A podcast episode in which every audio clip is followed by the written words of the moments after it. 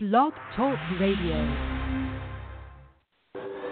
Welcome to the Paula Price Show, where you can experience scripturally organic, culturally unmodified teaching, get answers to your questions, and receive powerful prayer from your host, Dr. Paula Price, author of the Prophet's Dictionary. Tune in now and get ready for an exciting time of encouragement and transformation. Welcome your host, Dr. Paula Price. Welcome, host. Haha, I, you know, I woke up this morning. You know what I said? What did you say? It's show day. Okay. And since it's show day, we're going to show up, show out, and, And show off Yeah, for Jesus. for the Lord Jesus Christ. We so love our King and so adore our Savior. Well, Blog Talk, my firstborn. my firstborn. Welcome to this week's edition of the Paula Price Show, where we are handling a ton of stuff. Well, I thank God for what we have going on today. We have been moving, actually. Did you notice things have been just changing and, Yes. and moving? I think, though, as soon as we go live on social media, I'm going to pray. Say we're on one on social YouTube. media. Okay? Well, YouTube is live. And then we'll be live in a moment on the Facebook. Meanwhile, I got all my props. Wait a minute, hold on. I got my cloth. I got my gavel. You know, you got to have a gavel. Mm-hmm. And I got my bell. Okay, everybody's ready to go.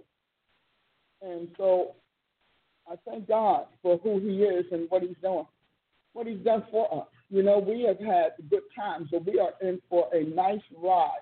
The Holy Ghost woke, woke me up with these words just call on the name of the Lord.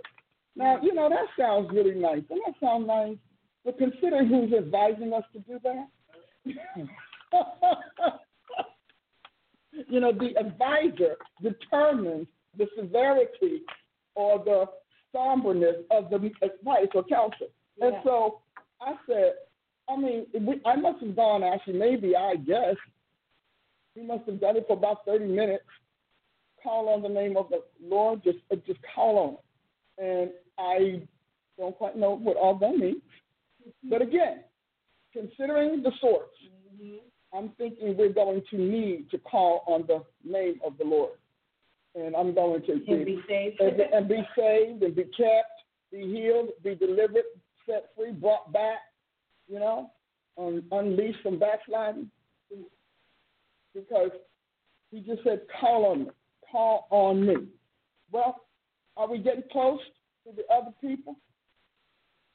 Oh, okay. So we probably need to do that in the morning before we start.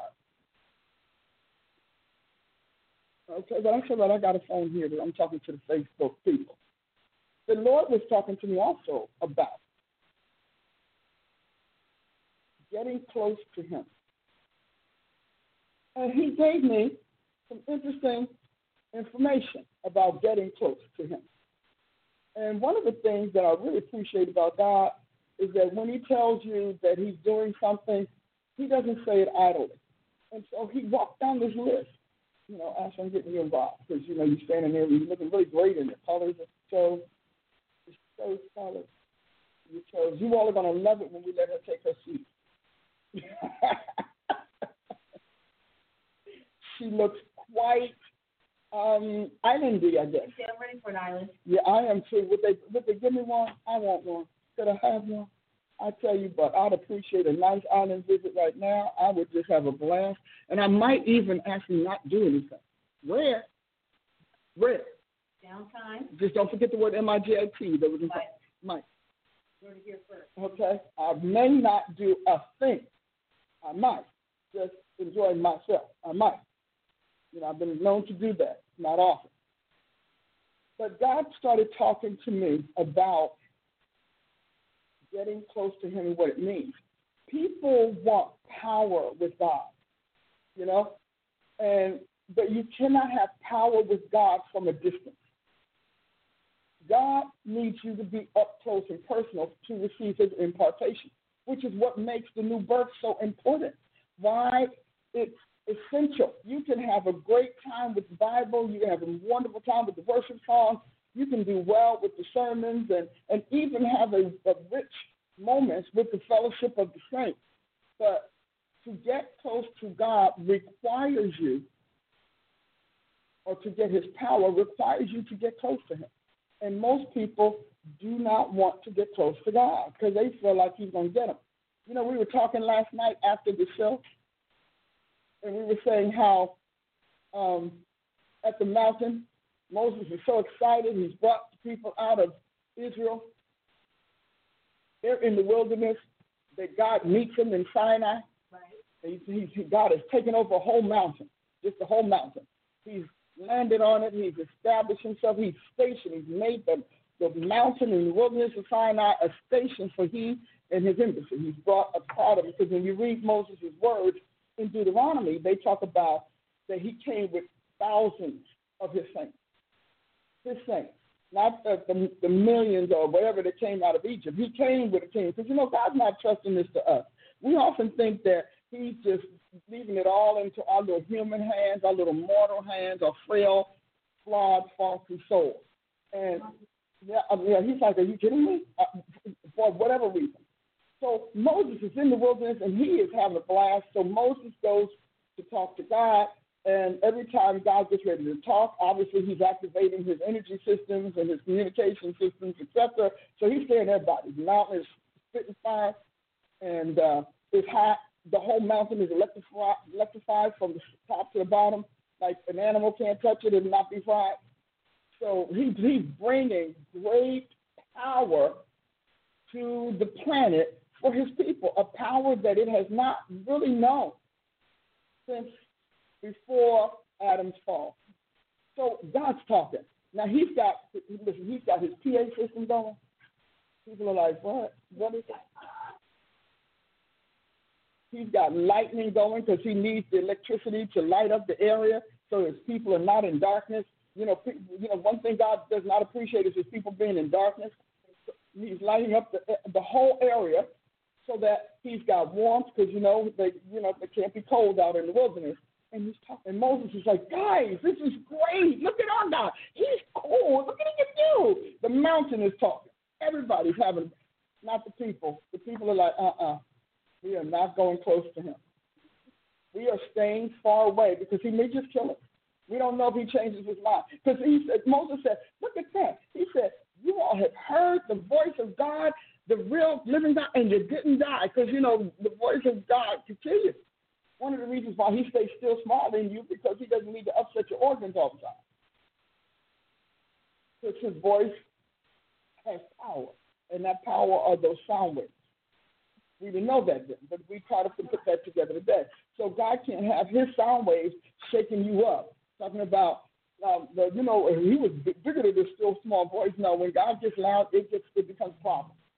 You know, when God got loud in the wilderness with Jesus Christ, they called it thunder. Now, the astute said the Lord spoke, but the others were like, this is thunder. So Moses says, come on, and God wants to talk to them, and he's telling them he really wants to commune with us. And they're like, okay, can this be over? Because I need to leave, because he may break out at any point and kill us. So Moses is thinking, what are you talking about? What are you talking about? You just heard him and you didn't die. We're all standing here. Isn't that great? And he, they said, yeah, but he, you know, in, a, in effect, he can change his mind and turn on. So what we want you to do, Moses, is you go and you talk to God, and then you come back and bring us word about what he said. And whatever you tell us, we are going to do it. Moses is like, I don't get this. But God gets it. So God answers Moses, and because Moses is confused. But we just had this great moment. He spoke with us. You know, because people always talk about they want to talk with God or whatever. And that's because they want to talk with God like they do their mortal friend and not the eternal sovereign. So they're like, um, wait a minute, hold on. Moses like, we just had this great moment. Why is it just acting like this? Why are you behaving this way? They're like, uh-uh. We got away this time. But we may not get away the next time. So God said, You know, Moses, they have said well what they've said. Send them to their tents. But as for you, you stand by me. Because you can tolerate, by virtue of your sanctification, by virtue of your holiness, by virtue of your abilities, your obedience, you can stand by me and you can hear my words from my mouth, from my mouth, and not the mouth of my messenger. The people can only take my words from the mouth of an intermediary. You, you can get it up close and personal. Now you kind of think, well, I don't know where if that's so, but if you go to Numbers 12:6, he said, "But I talk to prophets through visions and dreams." Not so. You God Himself let you know Moses was more than a prophet. We just nailed him as a prophet, but He said he wasn't. And so He said, "But not so with my servant Moses. Him I talk to face to face." In some translations, many of the other translations are mouth to mouth like God just breathed out of his mouth into Moses' mouth, and the the breathe, the, the what we would call the cloud or the smoke, literally breaks down into characters that form words and release and reveal. Because that's how God speaks. When God opens His mouth, we you know like our breath. Well, our breath doesn't do that, but but our breath will bring people back to life. We'll handle the drowning. So there is power in the breath. Now that's our mortal doom breath. Wow. How much more the Holy Spirit? So because the Holy Spirit is the carrier of everything God and everything the Godhead. You know, He carries it, everything the Godhead. And I want you all to recognize that the breath of God is powerful. Because how do we become alive? The breath of God. Well, the breath is the Spirit and the spirit is breath. So your spirit literally emits itself through your breath. I know. Because if we're made in his image and likeness, then however that works, it works for him. See, so Jesus is ready to go back home. I'm gonna get my coffee in a moment, guys. You know, about, you know I need some more coffee. I had the best cup of coffee before I left, and then I had to leave it. And you know how that feels. Yes, you know how that is. Some of you all, those seasoned coffee drinkers, oh, you're like, wait a minute. So, but what happened was, Jesus said to them, it said he breathed on them. Mm-hmm. And when he breathed on them, he said something powerful. He said, Receive ye the Holy Ghost. He was a because he's the Godhead. So he's he's got the spirit of his father He's got the Godhead corpor- corporeality, and he's got the Holy Ghost breath. And what God wants to do, I know, what God wants to do, he does by his Spirit. You get born again. How? By the Spirit of God, the breath of God. The Holy Spirit, it said, the Spirit goes where it lists, where it will, and you don't know where it comes from or where it's going because it's like the wind the Holy Spirit. That's that's how you know they can talk all of this crazy they want. You may not, we may not have the physical Jesus in a single entity, but we do have the corporeal Jesus throughout his body in every body that he inhabits. But we got the Holy Spirit, who is the one who en- envelopes everything God has in his creation. And the Holy Spirit functions in every capacity. And so we don't often talk about the Holy Spirit. And when we do, we talk about how he made us feel. We don't talk about what makes him who he is, what makes him real, what makes him. We don't talk about that at all. We talk about Spirit came and I felt. The Spirit came and I. But see, the Holy Spirit is not your play toy, and He's not your imaginary friend. The Holy Spirit is God, and we have to think differently about the Holy Spirit. We have to begin to treat things differently about the Holy Ghost. Because it's important for us to understand that He is not a toy. We treat Him like He's our playmate. And He's often taught, isn't He? He's often taught. I mean, he's my little warm blanket. He's my little fuzzy teddy bear. You know, he's my playmate some of the serious saints might go to say, well, you know, he's my partner or collaborator. But in order for him to be that, you have to be greatly upgraded, greatly, greatly enhanced. Wow. Because God is the consummate of all that he distributed to us in the flesh. It's not distributed. He is, and not only is he the consummate, he's streaming. God streams all the time. He's streaming life. He's streaming health. He's streaming wisdom. He's streaming judgment. He's streaming correction. He's streaming abundance, prosperity. He's streaming everything. Everything God is streaming all the time. His body is like the infinite human.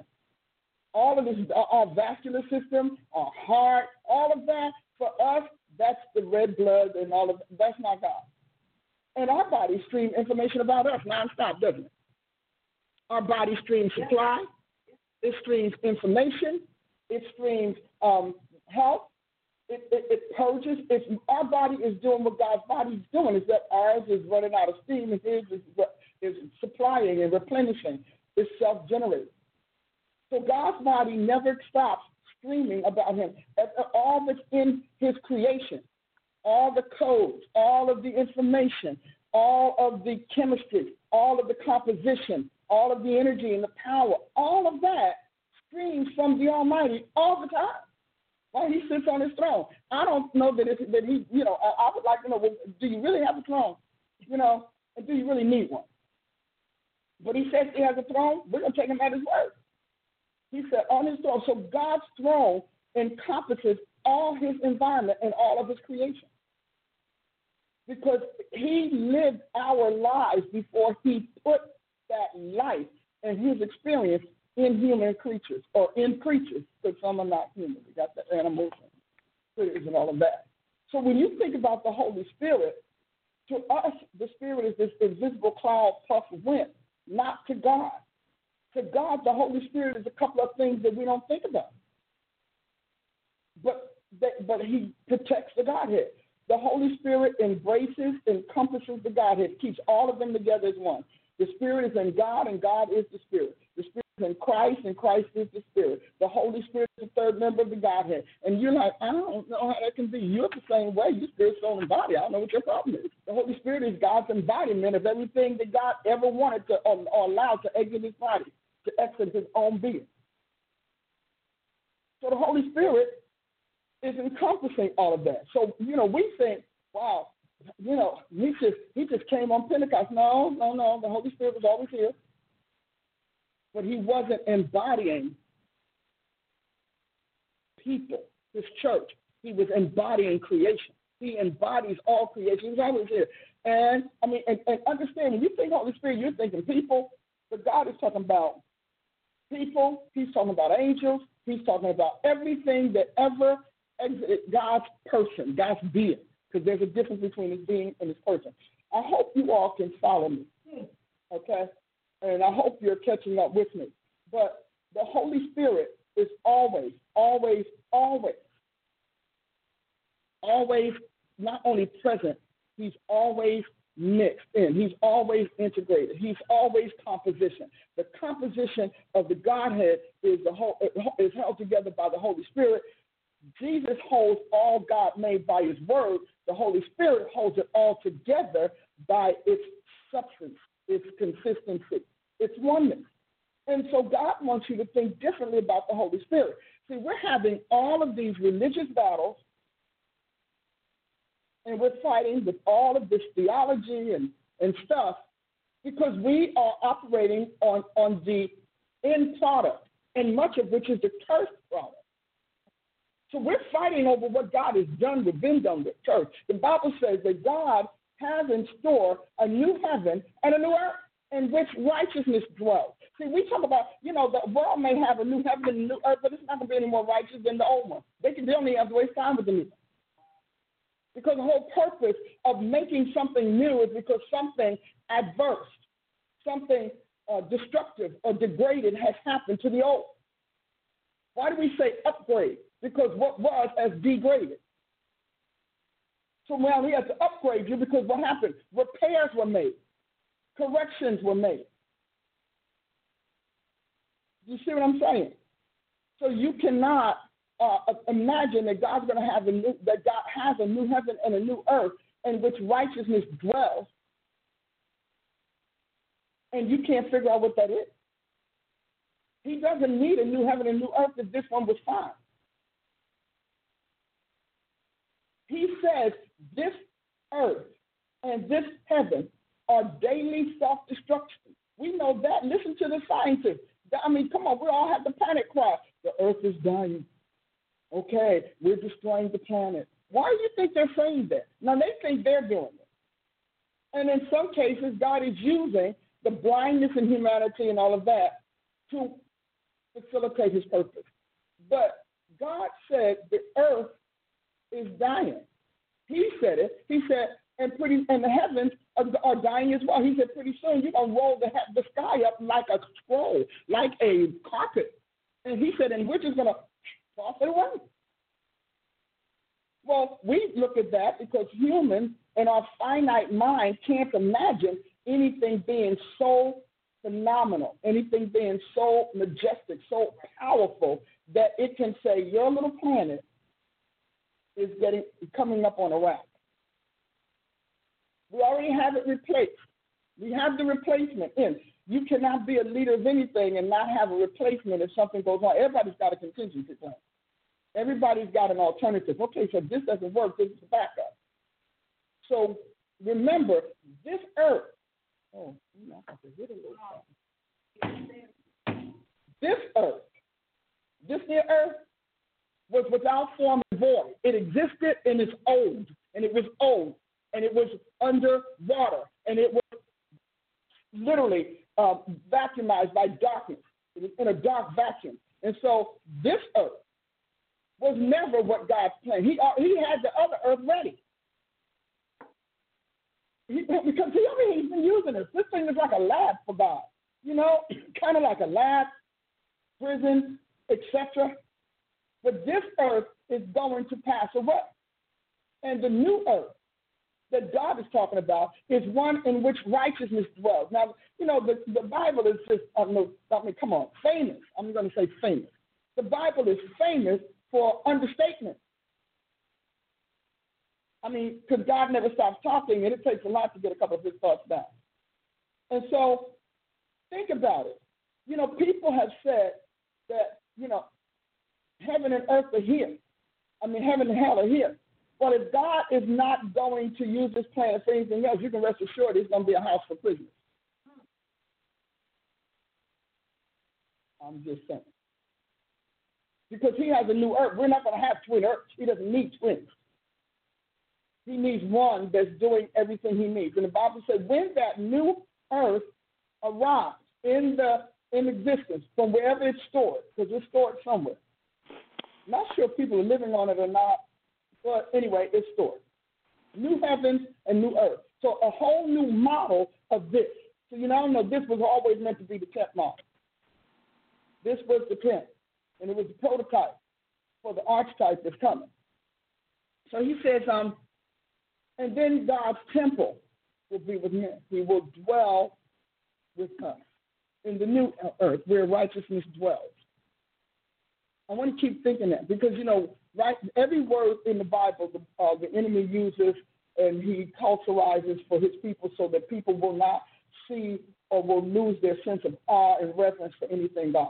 That's the strategy you know, so we said, we, you know, we have the righteous song, and now that's a righteous tale and all of that. Y'all can't be righteous. It's kind of like saying that, you know, just because we can we can use snake venom to heal, the snake venom is inherently safe and sound, and everybody should just feast on it. It's still a killer. This earth still kills. And so God has told us righteousness. We talk, I did a study on that once, in which righteousness dwells. Because we never talk about, we have talk about, well, just coming a new heaven, a new earth. That's all we say. We don't include the end of it, in which righteousness dwells. Means no flaw, no ecological issues, no death, no mortality. It's going to be better than, than the garden. It's going to be better than Eden. Hallelujah. It's going to be better than anything God has. And you know why?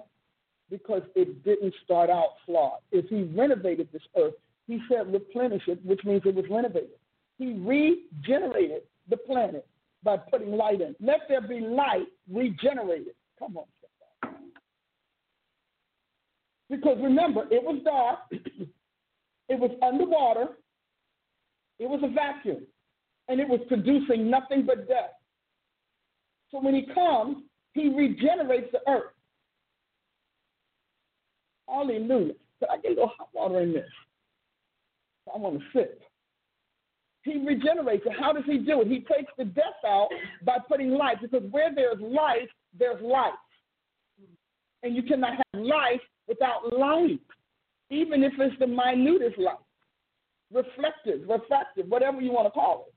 So he comes to this planet and he says, Let there be light. And all we think about is the illumination. So we think about the atmospheric light, we think about the environmental light. But there was also that light that that brought climate back to the planet. Because it didn't need climate. Because everything was supposed to stay dead. So it didn't need climate. It also not only brought climate back, but it brought back environment and it brought back ecology. Because remember, there was nothing there. So when God said, Let there be light, think about it. Oh my God, I got to hit something.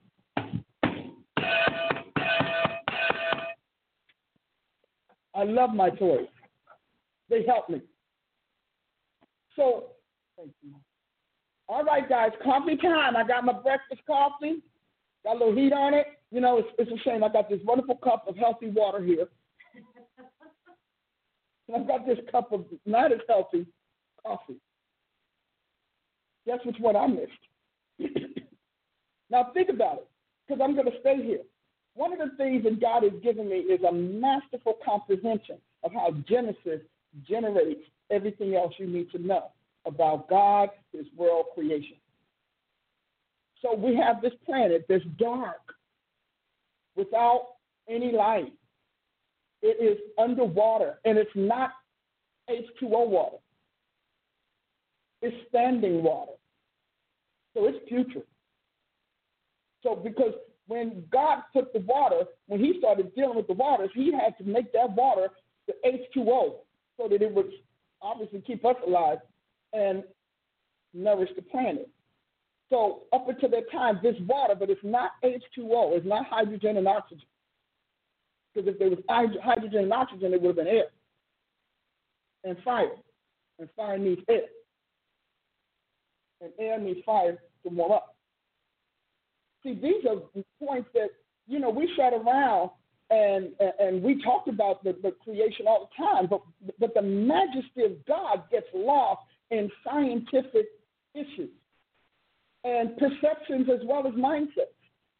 Because if you had to think about it, if you took a, a, a uh, let's just say you took a, a clay ball, okay, just clay, and you put it in water, and, and, and you started it with dirty water, and then you sealed it and kept it in a dark cabinet, you certainly would not get a plant. So what God did was more than day one did more than just turn the light on. If he didn't just flick the switch, he sent light into the world by his voice. Sound, he attached everything that he propels from himself to sound. And every sound he literally digitizes into words. So when he said, let there be light, you know, he should say, well, light come here. Light show, uh-uh. Let there be light. He pulled down the darkness that was occupying it. He dispersed it, dispelled it, but he dispersed it so that it no longer was a single force. Are you all flowing with me? Are they following me? So tell everybody you need to understand we, we're breaking the seal on let there be light. So when God spoke light, he did not, his words are never empty. He said, No word of God is devoid of power without powerful. Every word of God is powerful. If God says, I treat, you better know we need to all take cover and we need to all get ready to burrow in the ground. Every sound God makes has a purpose and it does something because there's nothing dead in his body. There's nothing barren in his body. There is nothing, um, what is the other word? There's nothing feeble in his body. There's nothing impotent in his body. Uh, the smallest dot. When, he, when if Jesus can tell you that if you have faith as a grain of a mustard seed. Grain. Now, he didn't even say a piece of. He said grain, like granular. If you have faith as a as a granule, we understand granule. You know our sugar granules. That's all the faith you need to move a mountain. And this man is impacted with more than granules. Nothing that he does is impotent. And this is important to the saints because you are hearing a whole lot of humanized rhetoric and humanized understanding that, that, to, that downgrade the majesty of God and his potency. He's omnipotent for a reason because he, he found out no matter what he did, something came from it. If he swung his hand, something came from it. If he lifted his finger, something came from it. If he shouted, something came from it. This man worked himself out long before he started creating things. We think all of this is, that God was experimenting with all of this. No, he he had a firstborn. He experimented with his firstborn. Jesus literally is God's specimen, God's test. He's everything, all of that, because the Godhead had to perfect itself before it could start replicating itself. Because you don't you don't particularly make a pattern out of something that's not tried and proven. Usually, when you develop a pattern, process, procedures, it's tried and proved. This is the academic side of me today. Y'all be all right. So he, the Godhead, God the Father said, "Okay, here I am." Remember, we teach this. It's in Scripture. God brought forth one seed, but He put the seed of everything else in that single reproduction or progeny that He brought forth, called the first begotten. See, Jesus has so many names, it's not funny.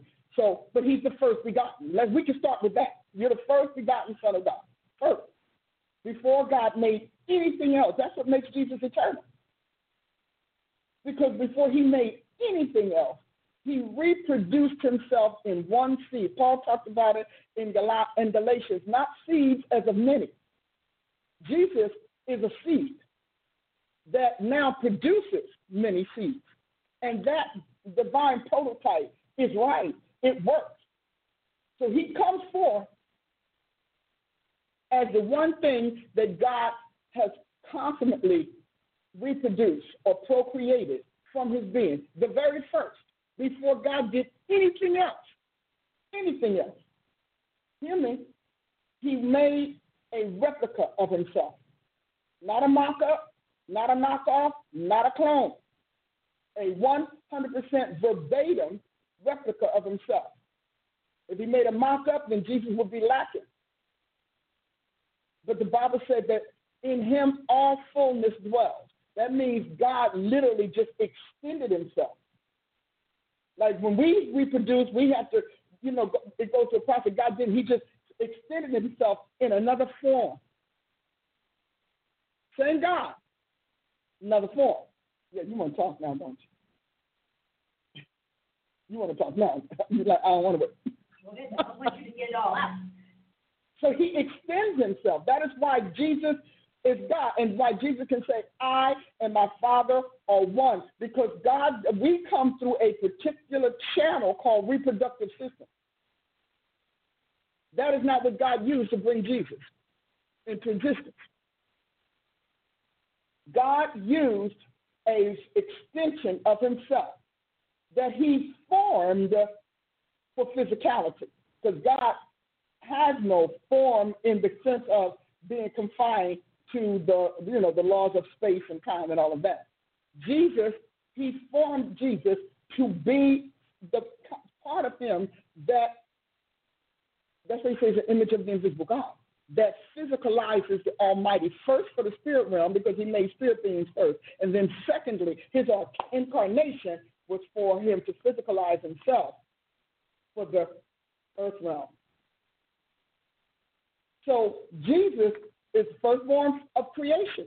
It said it, firstborn. And God used born because God literally pushed out of himself another version of himself and he didn't he didn't push it out like separated. He literally extended it. You have to know the difference. See, because you can push out a baby, and from that point onward, they're independent of you. They are different entities. That's not Jesus.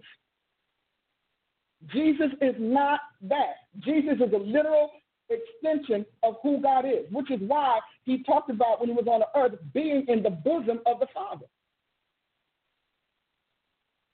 So he is not a separate entity. There is no division between Jesus Christ and God the Father because they are one and the same. They're the same God, literally morphing himself into something else. An exact, he's not a copy. And see, people treat Jesus as if he's a copy.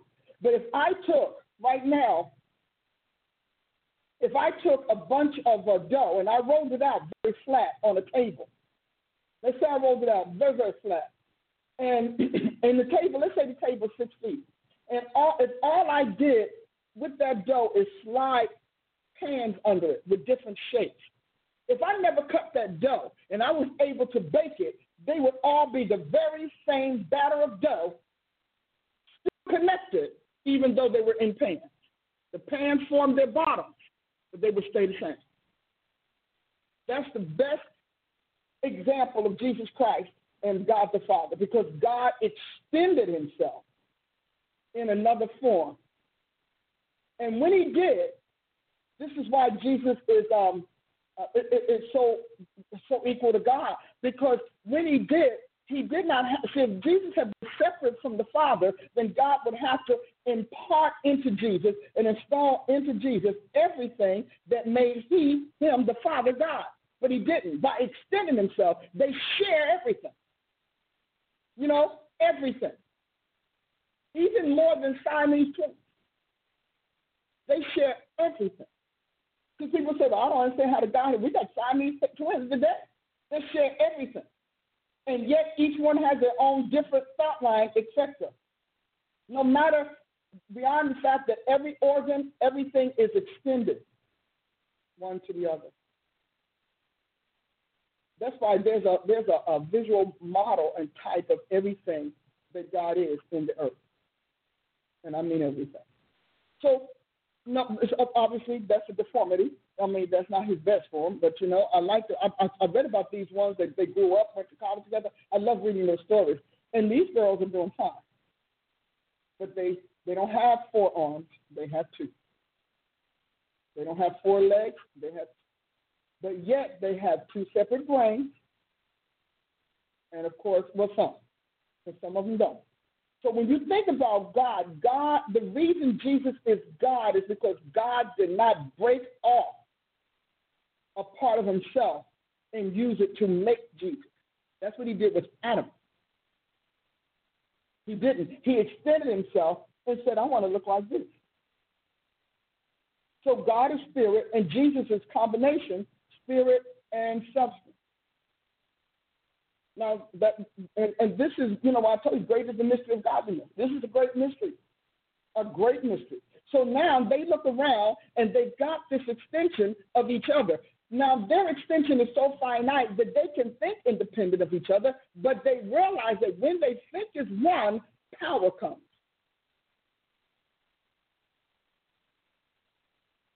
So they think as one because agreement kept them from being divided. So as long as they think the same thoughts, the same way, for the same reasons, under the same circumstances, anybody hear me? They agree. And that agreement is what keeps them mighty and impenetrable and impervious. It's agreement. So when God, you know, sent the church to the planet, he kept talking about agreement agreement. Thinking the Godhead does not have a different thought from the other. They don't have a well, you know, Dr. Price says that, but I don't know. That's that's discord. And think about it, it's discord, chord, sound. So thoughts have sound, and they don't have discordant sounds in their thoughts. The chord of unity, harmony, agreement is never broken. It's never pressed. It's never stressed. Jesus did not on that cross. He still thought like the Godhead. So when he says, "I and my Father are one," he's not just saying we're we're we're two people deciding to you know unite and stay one and, and stay connected. That's not what he's saying. He's saying, I am not a severed replica of my father. You all are, but I'm not. We are exactly the same. And so when Jesus, and that's the mystery. Oh, come on. So, hmm, I got to, can I find out? I got something. I knew I had something. So here's what happened. Jesus is on the cross. He incarnates, but he he incarnates to show you how potent God is. He incarnates by just a seed being extended. A seed extended the whole Godhead. A seed, a sperm, just one. And that, but it never severed them. Jesus said, I'm sanctified, but not separated. So the Father sanctified me, which means lifted me out of my sovereign place, lifted me out, not even lifted, but extended from my sovereign place, extended from my, my genetic place, extended so that I can come and bring back his children. Because the loss was in the seed. The loss was in the seed. See, so when you think about it, because what was it? The first uh, Satan's firstborn is Cain, who is what the Bible John says, who is of the wicked one. He's the child of the devil, firstborn. The firstborn is always going to tell you what the God is served, the God that's being served. So he says, he who is of the wicked one. And so, and you could tell uh, John had a problem calling his name. He just called him the wicked one. He, I, I, read some yet, but not John. John was like, because he was so close to Jesus and so intimate with God's issues and so intimate with what his friend was, was uh, uh, suffering, experiencing, and enduring for the sake of his creation. He just couldn't even call his name. Just couldn't. So he calls him so infrequently, just infrequently. But anyway, so Jesus said, I am in the bosom of the Father. A lot of you all heard read that, and you know what he's saying? This body doesn't define me.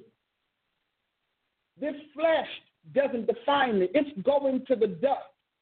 But the spirit and soul of the second person of the Godhead is what I put in this body.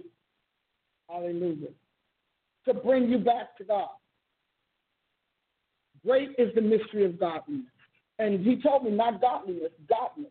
He told me 20 years ago, I'm going to teach you about godness and how we do what we do and how we are. So remember, even though you, even though Jesus, um, God took away Jesus's uh, physiological structure or heavenly composition and recomposed him through the womb into death, into humanity. Jesus and God never separate. They never separated. That's why he kept saying, "But me and my Father are one." You're like one. You up, me up there. You are How are you gonna be one? Because you can't say that about your parents and you, because you're separate entities. Because a, a particular needed out complex of seeds and sperms of cells created you in them using their material, but not making you them and not making them you. Not the Godhead. I know y'all probably confused, so go, go, go share with somebody. Help somebody else get confused with you. Amen. They, oh, sounds like my face. Is that my Facebook folks? YouTube, my YouTube people. So I want the Facebook. We're a little late. Please forgive us, but you can go to YouTube and get the whole thing.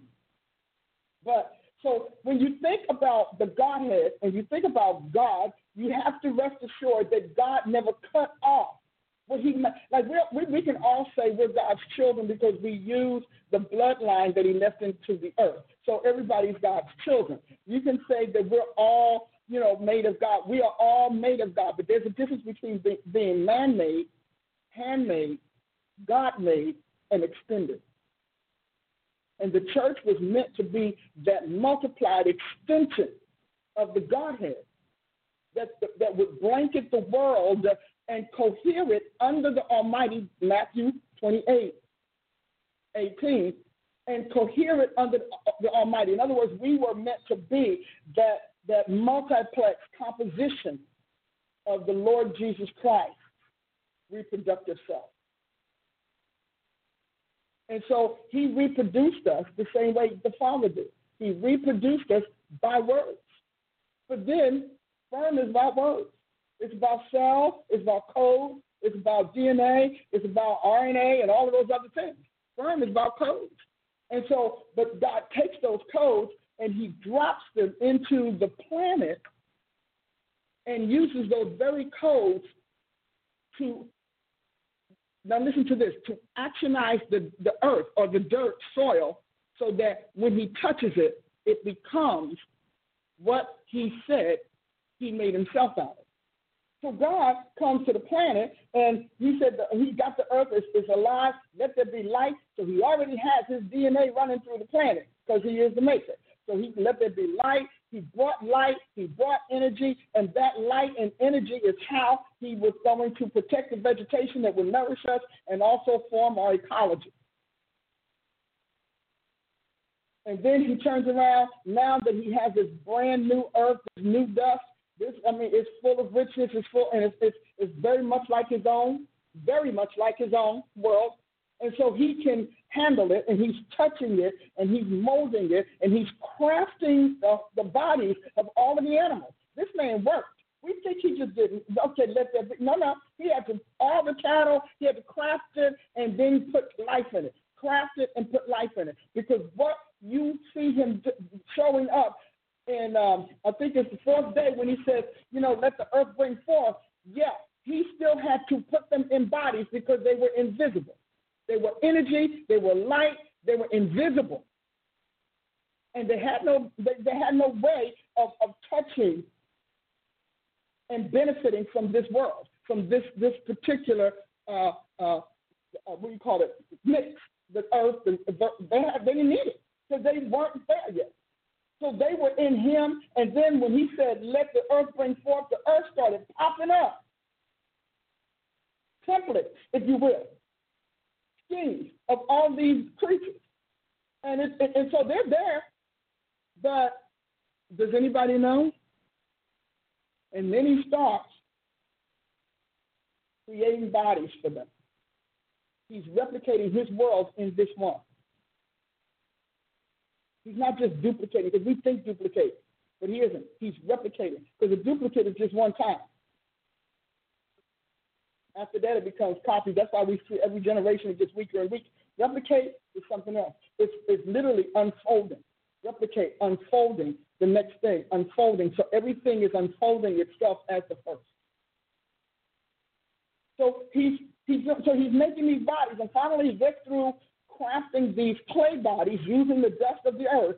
He finally gets through. The earth is perfect. It's pristine. There's never shed any blood. There's never been any death. This earth has nothing to do but live and thrive and, and, flourish and reproduce itself, sustain the planet and those that are inhabiting.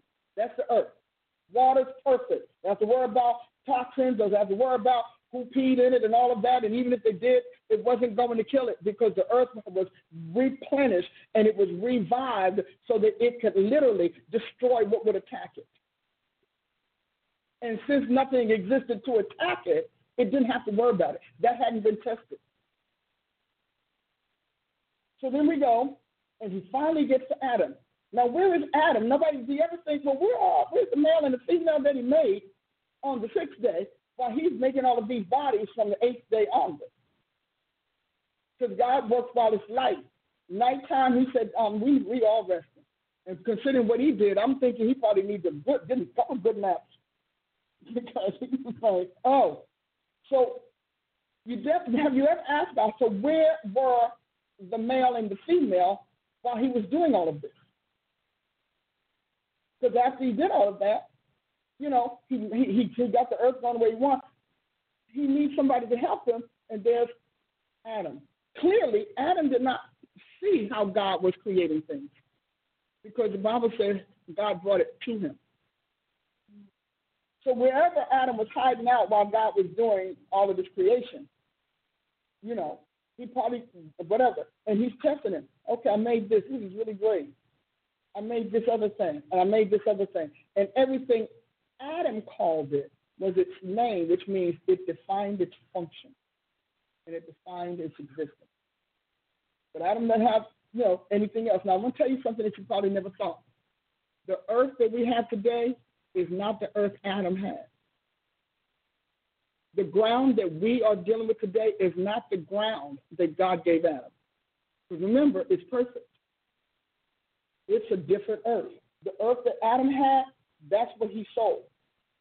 He sold out. It's not the same earth. Because you want to know, well, why is it that we have this and why is this and why? Because that earth is gone when Adam sold it out. And God said to Satan, You think you're gonna get this pristine environment? No, you're gonna grunt like the rest of us. Now you run your you you replenish yours with your stuff. Because I'm not leaving you this. Here's a curious point. The Bible said God made two great lights. First he said, Let there be light. Then he said, Let the light be separated from the darkness. Which means that which lives and gives and provides needs to have its own time and its own demarcation. That which kills, steals, and destroys needs its own. And you need darkness for folk to sleep. And so he needed that obviously them to sleep. But here's what's important. The reason God made those planets and luminaries is because he knew he was going to have to leave the planet. He couldn't continue to be his life. Many people, we don't put together that God did not need a sun and a moon and the stars. He said, let there be light. He might have needed the moon, maybe. But he didn't need the sun because he was already the light of the world. The world was already in light. That was the whole issue. Let there be light means that the planet was lit, but it was lit not by luminaries. It was lit by the presence of the Almighty. His presence was here to see to his work, to sustain his work, to keep it going, to correct it when there, if, if and when there was a problem. Now, how did he do that? By the Holy Spirit. The Holy Spirit is the Spirit of life. So we didn't need luminaries. I need you to hear me. God didn't need the planets, the stars, and all of that, except maybe to entertain Adam, let him look up and see how wonderful things are. But he did not need the sun. Because the sun shining and him shining, come on, one is a wash. Are you all following me? So he didn't need that, but he was in anticipation. The sun and the light and the moon and the stars were all providential.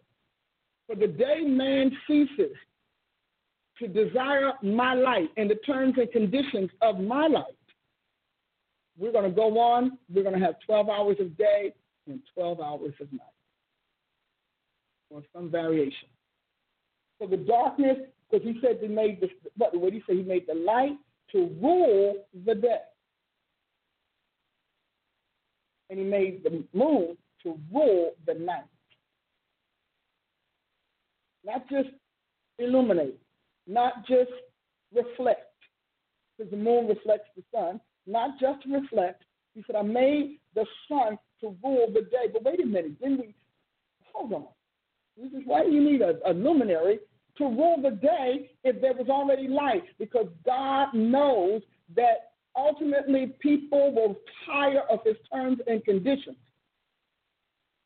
and begin to probe and explore alternatives to him.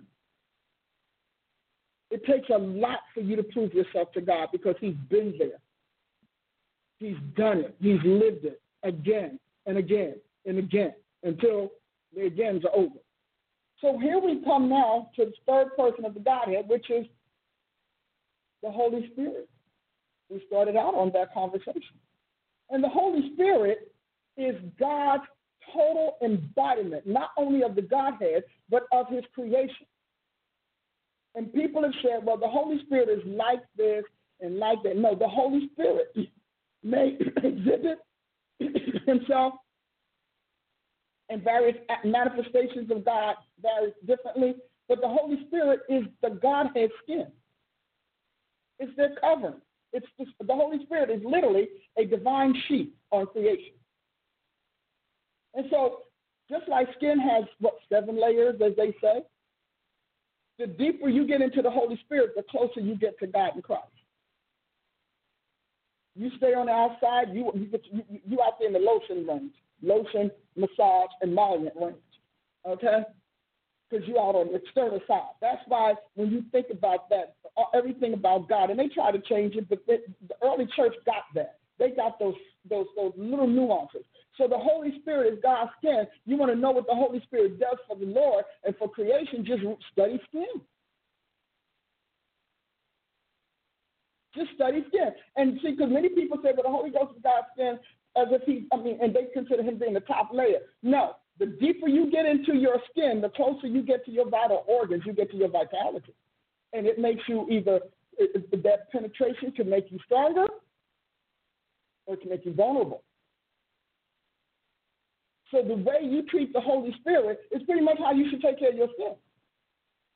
You need to wash it. Wash it with the regeneration of the word. You need to wash it.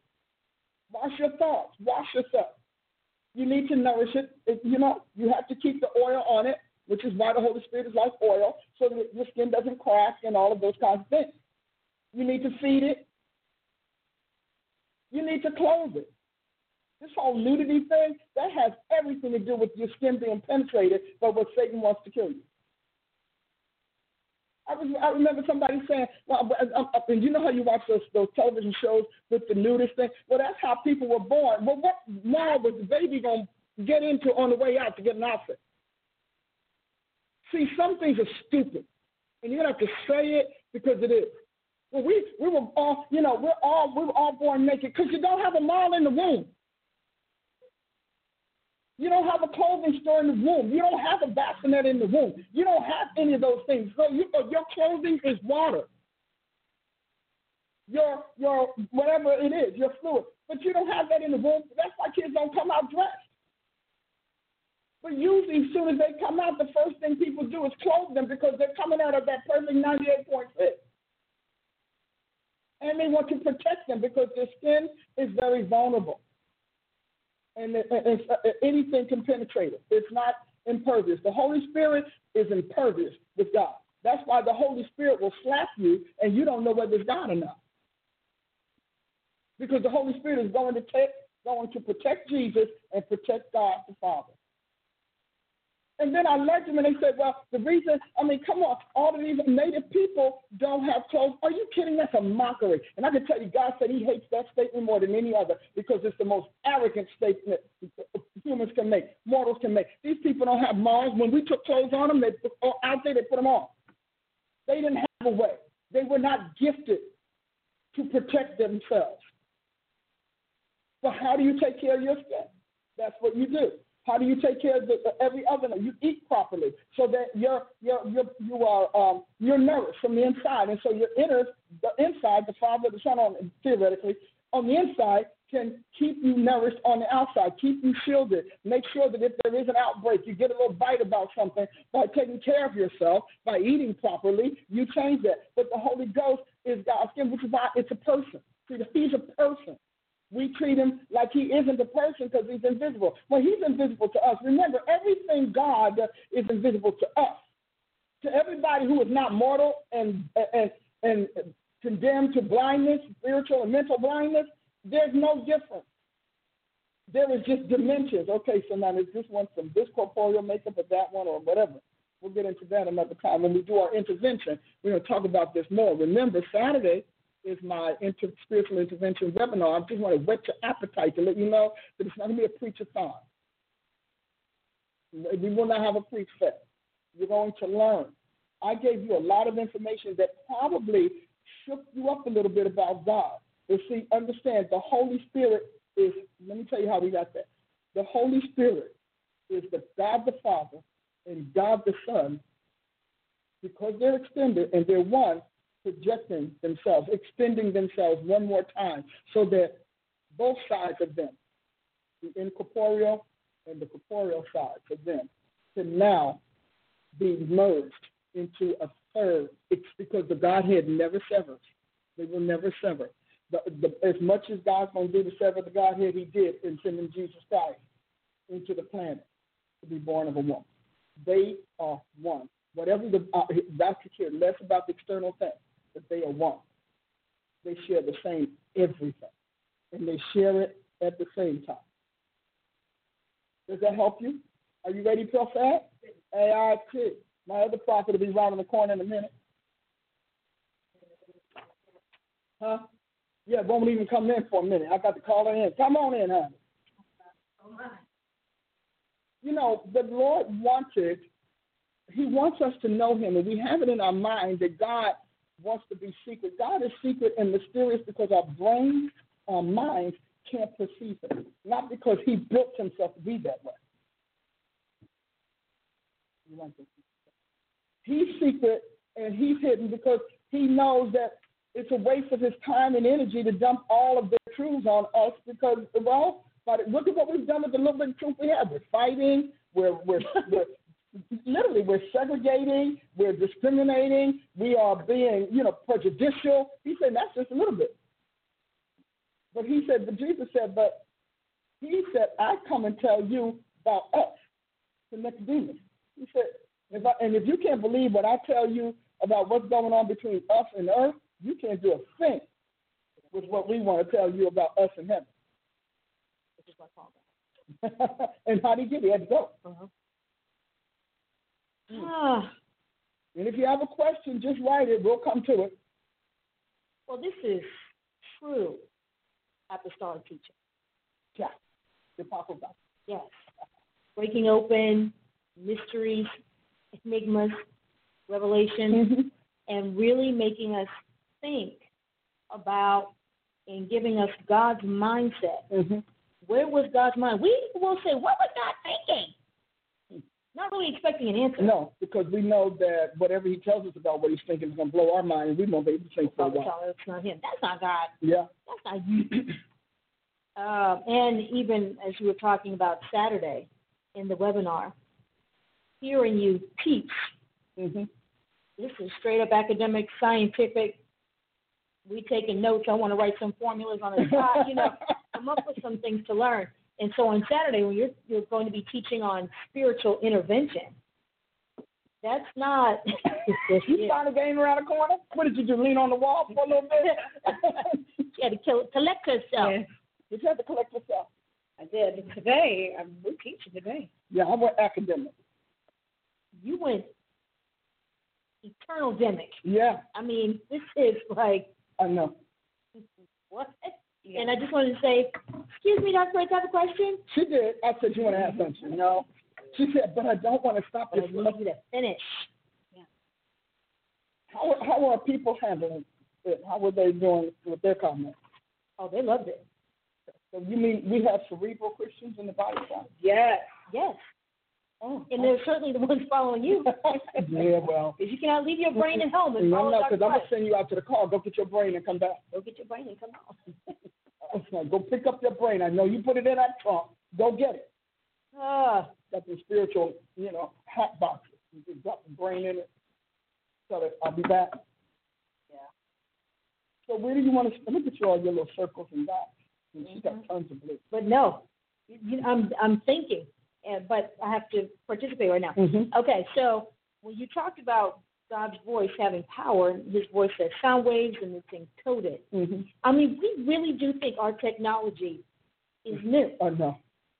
And we think it's superior to God. We think we're superior to God because we have toys and gadgets and gizmos that we can just push, and we call them smart. Mm-hmm. Smartphones, smart cars, smart houses now. So we think that because we call them smart, that somehow we mm-hmm. are smarter, and anything God is dated and antiquated. I mean, he is the ancient of days after all, mm-hmm. and um, from our grandfather's closet. Mm-hmm. Yeah, and not that his eternal world is so far beyond Hollywood's wildest imaginations. The things that they have put on screen still can't touch who God really is and the power that He has. Mm. I mean, when you were talking about kind of power you have to have to generate a planet. Mm-hmm. And then regenerate it. I know what it took to buy the battery for my truck. That's going to die in two years. Yeah. Because they tell you there's about a two life two year life on this mm-hmm. one. You can get this one and this one and this one for more, but this is what this is. And have no we can't even fathom the power of God. No. I mean, truly, we talk about it. We talk about his powers in the room and his glories come down and his majesty is everywhere. But when you say, no, no, he has to whisper. Yeah. Your insides will blow out. Yeah. yeah, So you're talking about lightning and thunder. Yeah. You know, when you ever have, because, you know, we are good to hear some thunder real close, up close and personal here. But there are certain claps of thunder that rock your brain. Yes. You're like, whoa. Shake your house, Mm. shake your body. You just stop. Everybody's like, wait a minute. Let me look outside and see what's happening. Mhm. That was a little close. That was a little close. And In Oklahoma, you look to see out the window what's happening, but the true power of God um, is really something to sit down and think about. Mhm. Because again, we're always taught to feel about how do I feel? Just just let the Lord just move on you and let him do all these things and oh it's just wonderful and worship and and not even considering. Mm-mm. Not good. Which makes you go back and think, was it the that showed up? Because you don't know it's God. Anything can move on you because God doesn't even have to get involved. You two are happy to take whatever is moving in the room. He doesn't have to identify himself. You just because he knows you just want to feel him. Mm-hmm. So he doesn't even start with you because he knows your perspective, your measurement, your criteria for defining God is nondescript. Right. And nondescript means that there that you don't want to God, you just want to feel. You don't care what it is. And if you if it feels funny, you just tell yourself it's God. Because intelligent people want to evaluate. Let's confirm. You, you know, when you're in experimental experiential mode, it's all about uh, what is it? Uh, experience, experiencing is all about feeling, but there's no evaluation, no standards, no norms, no nothing. Your norm is how you feel, and it changes every day. Well, I remember you were the first person ever met. We would be in services and God moving and you're doing your thing and somebody breaks out and does something, you're like, that's not God. Mm-mm. And I remember thinking, you can say that? and wait, that's not God? Like, No. there are things that people do that have been established as a move of God that are, in fact, not Him at all. Not, not God. Mm-mm. And to me, I just remember for years thinking, am I really saved? Which we always joke about. But what is happening in the church? Mm-hmm. And how far removed is the Lord really from what's going on? What we say is Him versus what He says is Him. Mm-hmm. But think about Exodus 22, 23, I believe, and 32. I hope I'm getting them correct because I sometimes mix them. But where Israel kept doing all of these kind of things Mhm. in the wilderness. So finally, God said, uh, "You know what? I'm not. I'm gonna leave because if I stay with you guys, I'm gonna kill you, and all the talked about this last nations. Yes, and all the nations are gonna think I couldn't pull it off. See, a lot of things God tolerates because He gave you a prophecy, and that prophecy was public, and He has to watch over His word to so that it won't fall to the ground unfulfilled. So God will give you a public prophecy, and then you turn around and do something crazy. He's got to do one or two things. He's got to tolerate and indulge your your contra, contrariness to what he wants to do, or he's got to stop you from existing or hide you so low people forgot he spoke. Mm. So Israel was cutting up, and he said, "But I, I, I, and, and, the way he writes it, there's not anger. You know, when you really get into the sentiment of the Holy Ghost, remember, the Holy Ghost is God's skin. So you start getting the sensation of what he felt. And so you get into the sentiment of the Holy Spirit, and he says, I'm not going to be able to lead these people into the promised land. I won't be able to do it directly. Because they, you know, from the time I brought them out, they just keep violating me. And see, you think they're Mm. vexing, they're, they're hurting his feelings because they don't like his book. But that's not it. He's a being. He's a person. And he, every time he turns around, there's another piece of trash, another piece of sin, another deity worship, another thing done. Somebody being molested, somebody's being beaten, and all of that. And he said, I can't be up close and personal with this because my holiness will make me judge it. And when I judge it, I must condemn it. And when I condemn it, then I must punish it. So I'm going to let my angel, Right. I'm going to send my angel with you. Now, listen, don't think just because he's an angel that he carries any less power or he car- or he'll suffer any less vexation than I do. But he will bring you into the promised land. And my immediate reflexive, we talked about God's holiness being reflective. It is his preservation. It is like if a bug crawls on your skin. Boom. Is that right? Yes. You slap it. You don't even You think. don't even think. You don't even know it's a bug. Oh, that was a bug. Oh, I couldn't. All you know is you slapped your skin because it was being irritated. Like, oh, hmm. bug. You know, buzzing around your head. When, when you Ooh, spill that's so stuff on yourself, you spill stuff on yourself, the first thing you're going to do is get it off. Mhm. That's holiness. Ooh, in action. Holiness. Squash like a bug because and, because your skin, your nerves, and uh, and um and your senses in your skin are telling you something's trying to invade you. It may be dangerous. So the first thing you want to do is get rid of it.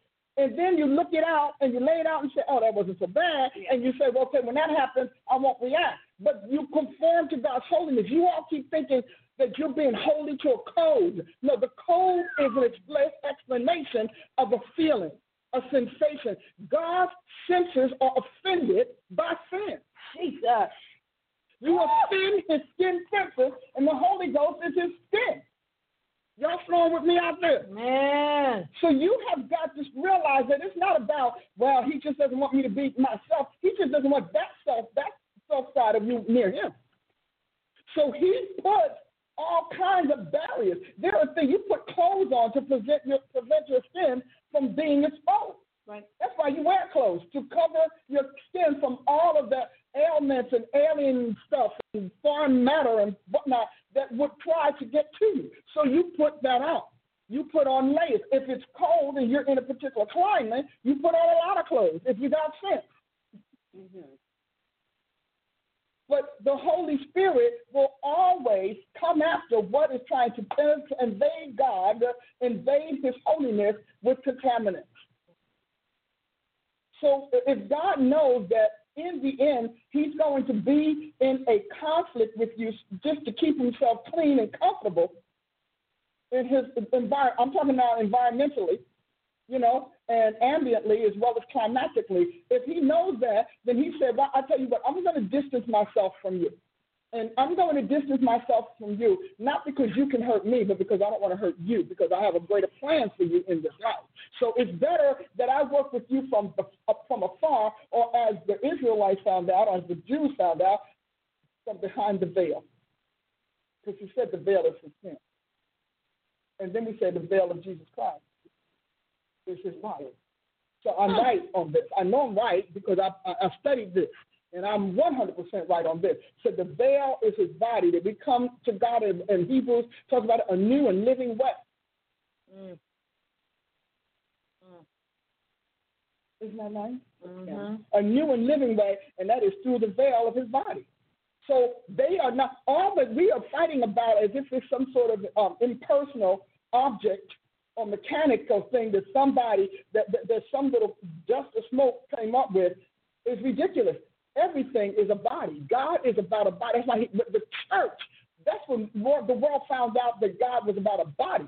Every time God showed up, it was a body. He did not show up as just a wind. When he showed up as a wind and a rain and whatnot, stuff, he was hot. He's like, I don't want to be close to you, so I'm going to just send my stuff. Getting close to God, just in case you didn't know what this was entitled. And how do you get close to God? Well, you have to, first of all, he that cometh to God must believe that he is, that he's what? Whatever he is, as it is. That he is not a machine.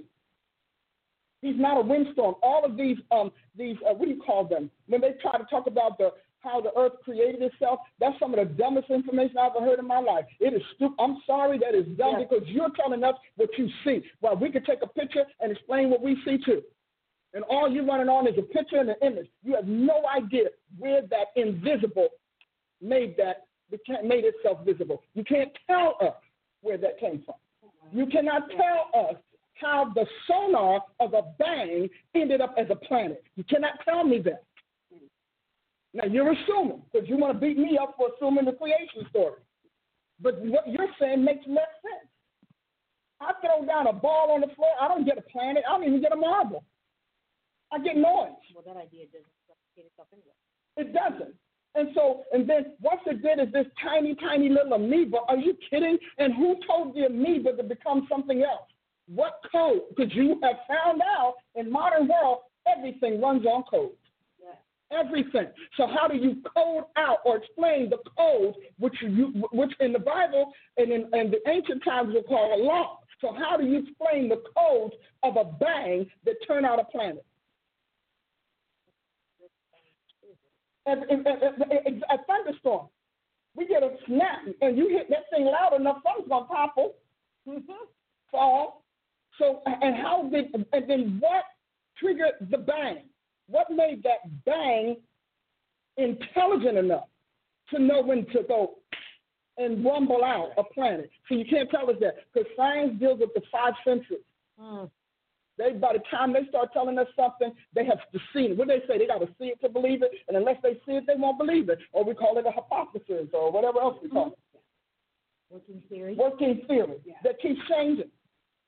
See, I, I, I happen to like scientific people because I like studying stuff. But when I, because uh, I watch a lot of that, and I look at that, I said, but y'all, and that really passed the knowledge, huh? Wow. Talk about, that, to me, if that passed for knowledge, that tells me how dense and how blind and how ignorant God made humanity. Woo! If that passes for knowledge, because none of us can replicate that.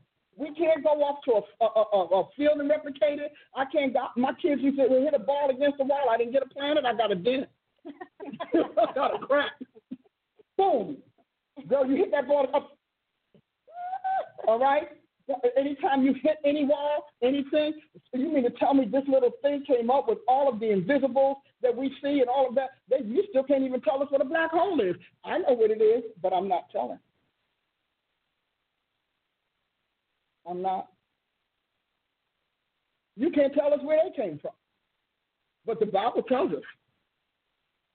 so we'll be like the disciples after the people left. 30 years from today, you still be oh, Lord, tell us. I'm not telling. I'm not going. I'm not. You know what? I have a feeling I don't want to know at this point uh-uh. in my uh-uh. career. You don't. You don't. But I want you to understand, and you need to get it in your mind God is a person. Creation is a person. It is a being with three expressively distinct personalities. And those personalities are not about their charisma, it's all about their function, their purpose. God is pervasive. He's everywhere, present at once. You can't pull God out of anything because everything is Him. Remember, He's His whole body. Mm-hmm. Jesus is pervasive until God projects him. And when he extends himself, when Jesus steps out and extends the Godhead, he's God's portable self. He's how God shows up anywhere in his creation, or how God shows up in 20 ways. Because you know, Jesus can show up at five, at five different Jesus, not virgins, but manifestations. Because he's everybody. So out of his being, he can be everybody. Which is why he looked like so many different people in the Bible. The gardener. Yeah. Now, you know everybody know the gardener. Who doesn't know the gardener? yes, he shows. You know, you know, someone like today we say, "Sir, you're the new guy. You can't. You the temporary gardener." but and then the Holy Spirit is there, all encompassing stuff, all inclusive, and they're coherent. So when you look at it, they're the same God. And that's what we miss. And He made us the same way. Do you not have a spirit? Do you not have a soul? Do you not have a body? Did I not say that I would create you in our image? Let us make God in, uh, make man in our images and according to our likeness. He said, I told you that. I don't even understand why you are struggling with this. He's my honey. And so I don't see, I don't go to God and tell him he's wrong. Mm. I don't care. If, I don't care how old I get. He's still like she just pointed out. He's the ancient of days. If God is wrong, who's gonna prove it? Right. Because he's too busy proving us proving us wrong. You can't even prove God wrong. No. You know, I mean, there are certain things that just make sense. It's obvious that we're spirit, soul, and body because people's bodies die and they put them on machines or they don't. Yep. And they live forever with the body dead, ain't doing nothing. Why? Because that soul is still alive. and that spirit is still keeping that soul going. And when God stops the soul Hmm. or the blood flow, then we're over. You know, we're not getting any blood to the brain. Yeah. You know, if you're not getting oxygen, if we find a way to keep your oxygen going, you're all right. But when we when that blood stops going, we got a problem. You know, count down. Okay, so this piece you did, yeah, on, and we might just start talking all over each other here. Okay, that's all right. Y'all been getting good at that. Yes, how Jesus is a seed that produces many seeds, and he's a replica of himself. Mm-hmm. and that Jesus is an extension of God, that he formed for physicality, the image of the invisible God, which he says, because you said it, In I mean, Colossians yeah. chapter 1. Yeah. Um, but I really just had to go on pause because, you know, your whole life you were taught there are three different, not even people, just three different things. Personality. There's, no, things. Oh, There's think. God is spirit, Oh, yeah. Jesus was flesh, and then here comes the Holy Spirit, a different spirit, not God. Not the God spirit. Shame on us. Yeah. And so this is how it's taught. That These Mhm. are three different things. They're working together. Yeah, their collaboration. Not a team. union. Mm-hmm. Um, but not the same. Mm-hmm. With different manifestations. Because last week, oh, you hinted at this. And when you said that, And you go back to read your notes. somewhere in my notes when you talked about Jesus was showing up and that he was he manifested as a man. Yep. you kept moving. Yep. At that point, I I'm gonna come back to that one day. Yeah. Now wait a minute. I mean, again, his godness, mm-hmm.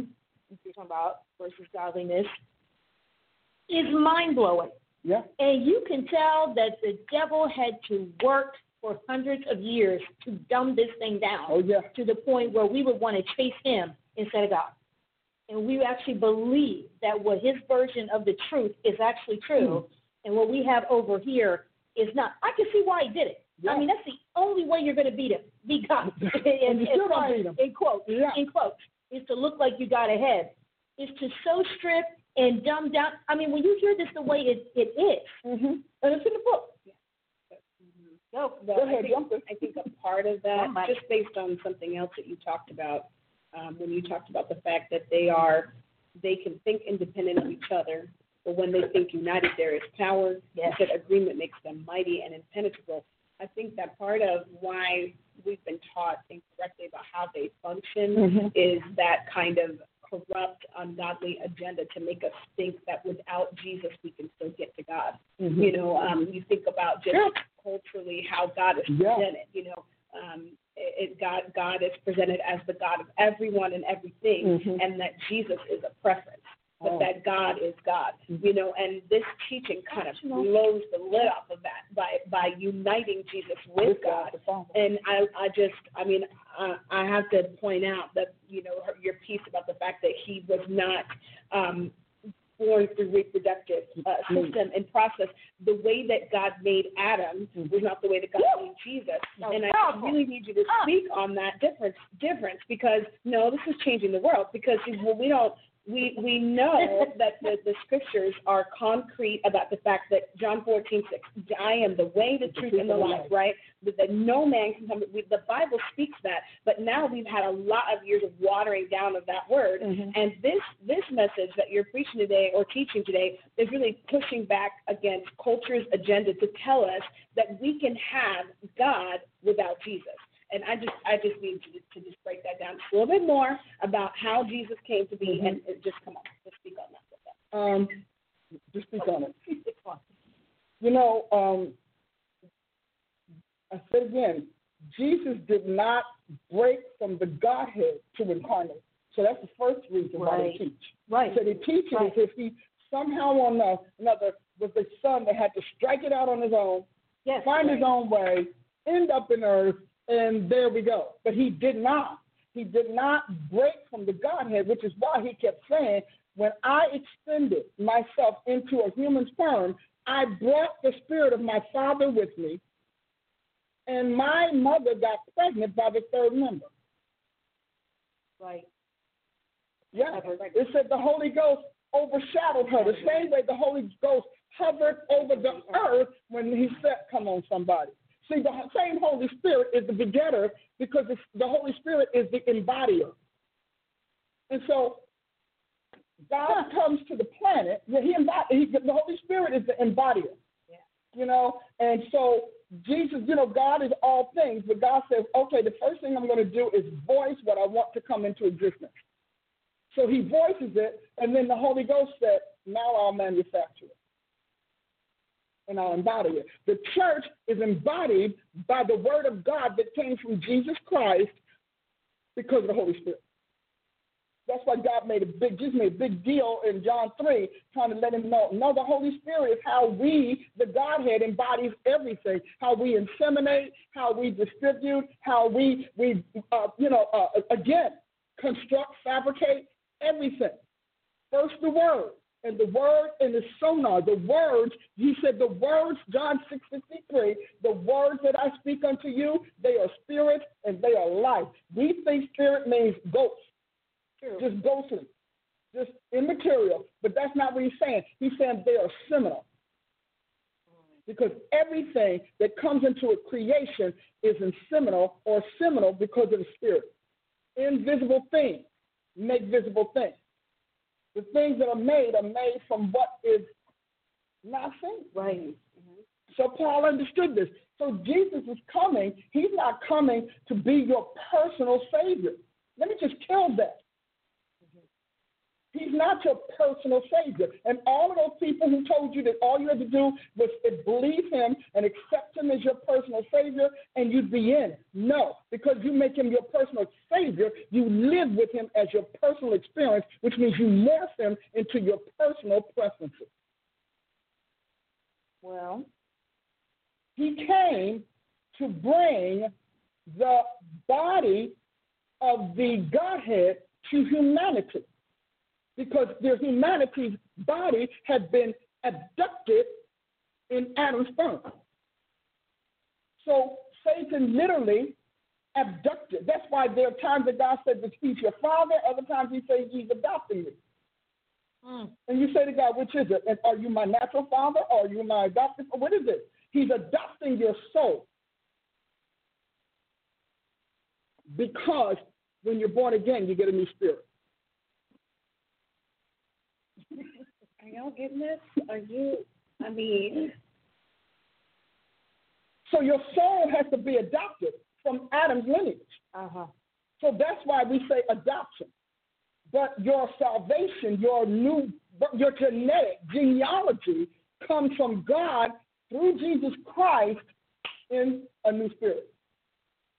I need to go back and watch this. This, mm-hmm. yes. this is our lab mm-hmm. next week. Technology of the new birth, mm-hmm. right here.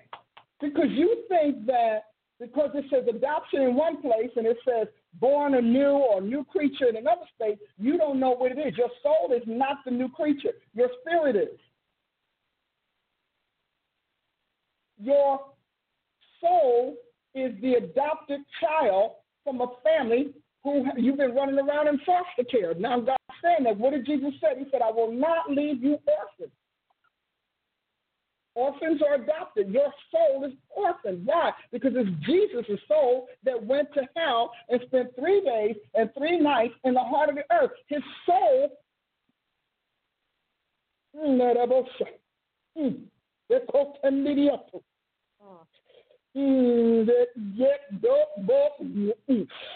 hmm,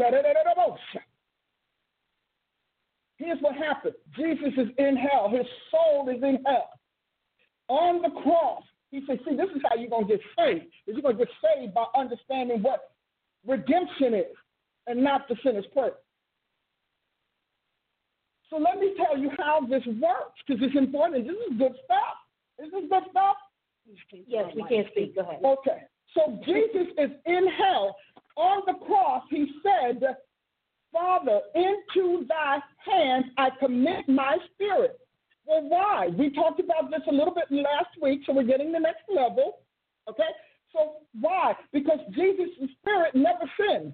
Satan was not in his spirit. That's why the Holy Ghost had to be his father. Because if any human was, and a lot of my a lot of my teachers and colleagues out here taught this for years, but if the Holy Ghost were not his father, then he couldn't be a sacrificial lamb. He wouldn't be a satisfactory human sacrifice slaughtering all of the people you want and shedding all of the mortal blood you want is not how it goes. We talked last week about how children get their blood from their fathers. And what do they get? They don't just get their corporeal stuff, they get their spirits from their fathers. Because the Bible talks all the time about the spirit of your father. So they get their spirits from their fathers. All of this free pass around sex, and half of you all, y'all upset with God because you laid down, did you know, one night stand, you got this crazy son, this, this unhealthy kid because they got their spirit. So you you don't know the line. See, God doesn't track the the uh, human genealogy for for the same reasons that He tracks the spirit, which just means the spirit made that human. God always has to know that. So Jesus has to be literally. He cannot have or, or come from male sperm because all of the sins that God's got to put on him, he'd be born with. All right. So Jesus on the cross, he says, Father, into your hands I commit my spirit. And so he, God literally, because he, he gave up, said he gave up the ghost. Yeah. So the ghost was a spirit. His soul, when the body without the spirit is dead. So the minute his soul went back to God, he's dead. So he gave up the ghost. He goes, his soul which is now written with sin because the soul is where God put all the sin of the world, not in the spirit, on his soul. So his soul is now impacted with every sin that ever could be created or imagined by a human. Wow. So he's morphing. He's not, you know, we show him up there just bloody. No, no, he's turning ugly. He's literally he's morphing, he's he's mutating through all of it. Every infection, every disease, every malfunction, every deformity. So he's not on that cross looking like we got him. He's on that cross, and I'll tell you every sin, and God is changing him. That sin is doing to him, one man, what it would do and what it has been doing to all humanity for ages. He is turning. His, his body is more, everything. He and this is after being beat all night long and having this crown of thorns. So what they took down is not what they put up. Oh, hey, my God, I got to walk around. Go walk, baby. I'll let you walk. So now, so that body is literally depicting the deformity and the devastation of his soul. Isaiah said it. He said that he became a horror. He said he became a horror. He was like a monster. Don't wait. Don't, oh, okay. Don't wait. Okay. Don't wait. So now he's in hell. His body is in the tomb because God needed that body to pro- prove to everybody that the new birth is a 100% reality, a real thing. So that body is wrapped up in that, that napkin. But that soul is as deformed as anything could be, and he's in hell. And he's in hell to show all of the people who died in faith that the wages of sin is death. I don't care who you are. He's like, I'm the Son of God. He put sin on me, and the wage of that sin is death. Wow. So you don't get away. And so he's in hell and he's doing his time. You know, obviously, he's, the Bible says he preached the gospel. So he's preaching the gospel as this mortal, doomed soul. So he preached to the souls from the first covenant, which is Noah and company, all the way down to Abraham's bosom. He's preaching. He's preaching, and the faith that they died with as he's preaching is, is inseminating them with that very faith so that when he is born again, they can be too. He's in heaven. Wow, what a plan. The plan is heaven. We ain't What a preached plan. this gospel. We've been playing with this thing. So he's in hell and he's walking around this mangled mess. And he's preaching. But then the Bible said on the third day that the Spirit of God came from heaven. And do you know what it brought? What did it bring? It brought the spirit he committed to God, to hell. And then he brought the soul that he left in heaven that was not made sin with him. He's the firstborn from the dead. I just can't. I just can't today. I can't. His soul, and it said death couldn't hold him because his soul was too pure. He had paid the sacrifice. He left that mangled, crucified soul in hell because he was still he's still the third, second person of the Godhead. So he came and he took on the soul of Adam. Y'all don't get this. You don't get it. He took on the soul of Adam. But he left the soul of the Christ and the Messiah for when he was ready to be born again in hell. God said, "You paid the price. You didn't. You didn't curse. You didn't revile that." He said, "It's time to come home." He could never have gotten back to heaven with that same soul. So God gives him the soul of he remember now. He's got the spirit, he's got the soul, but he has the soul of the man, that's why he's the last Adam, of the man he made and not the one Satan stole. Wow.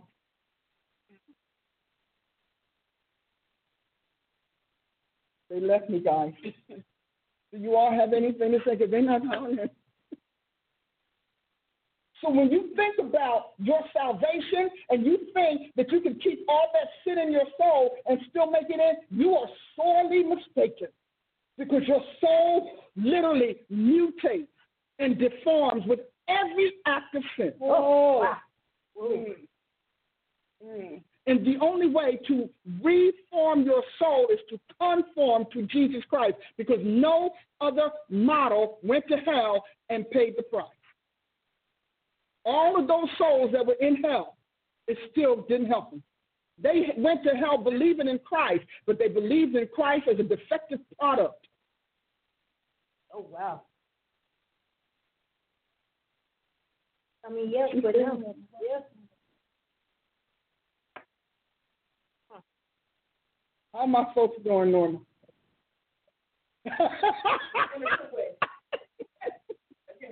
See, this is the apostles' doctrine on the gospel of Jesus Christ.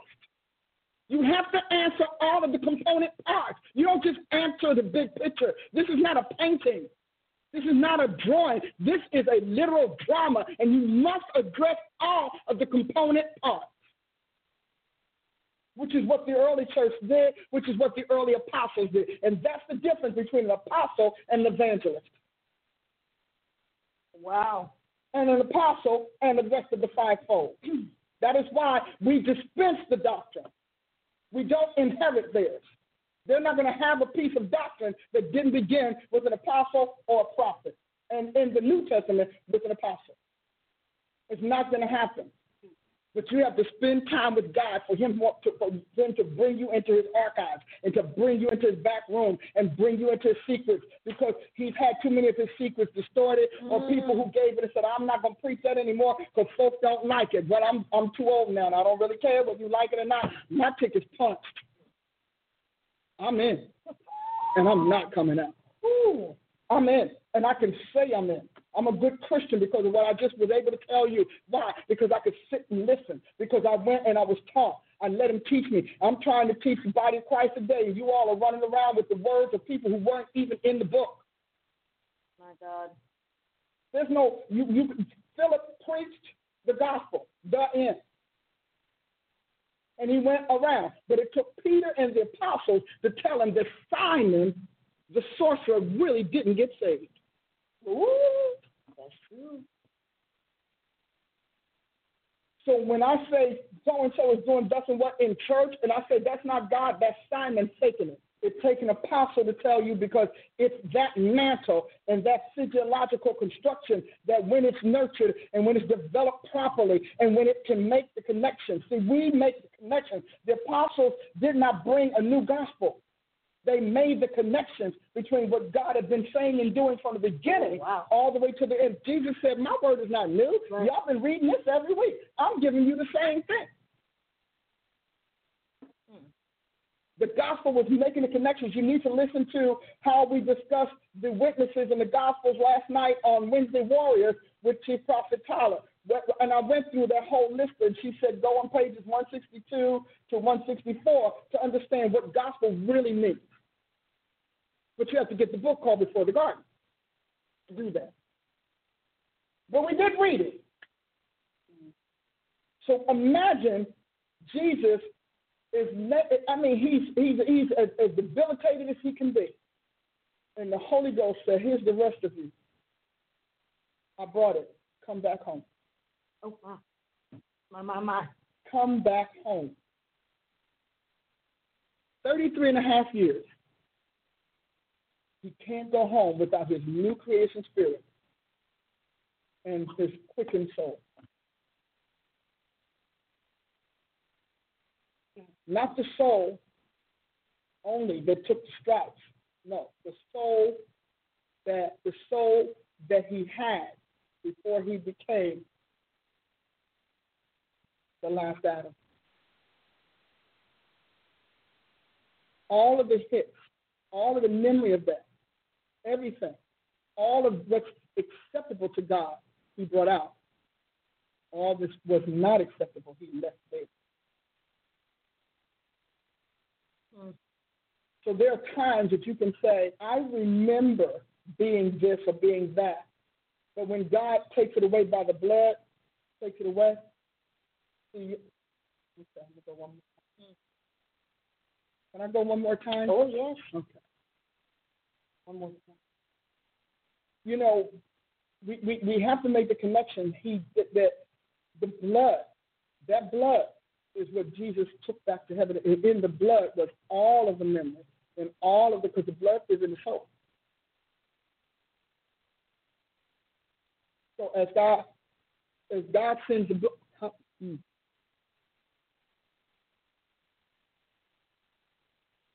Because the well, it's the truth. The blood comes from the soul. Remember? You remember your, you don't remember your class, AIT? Hmm.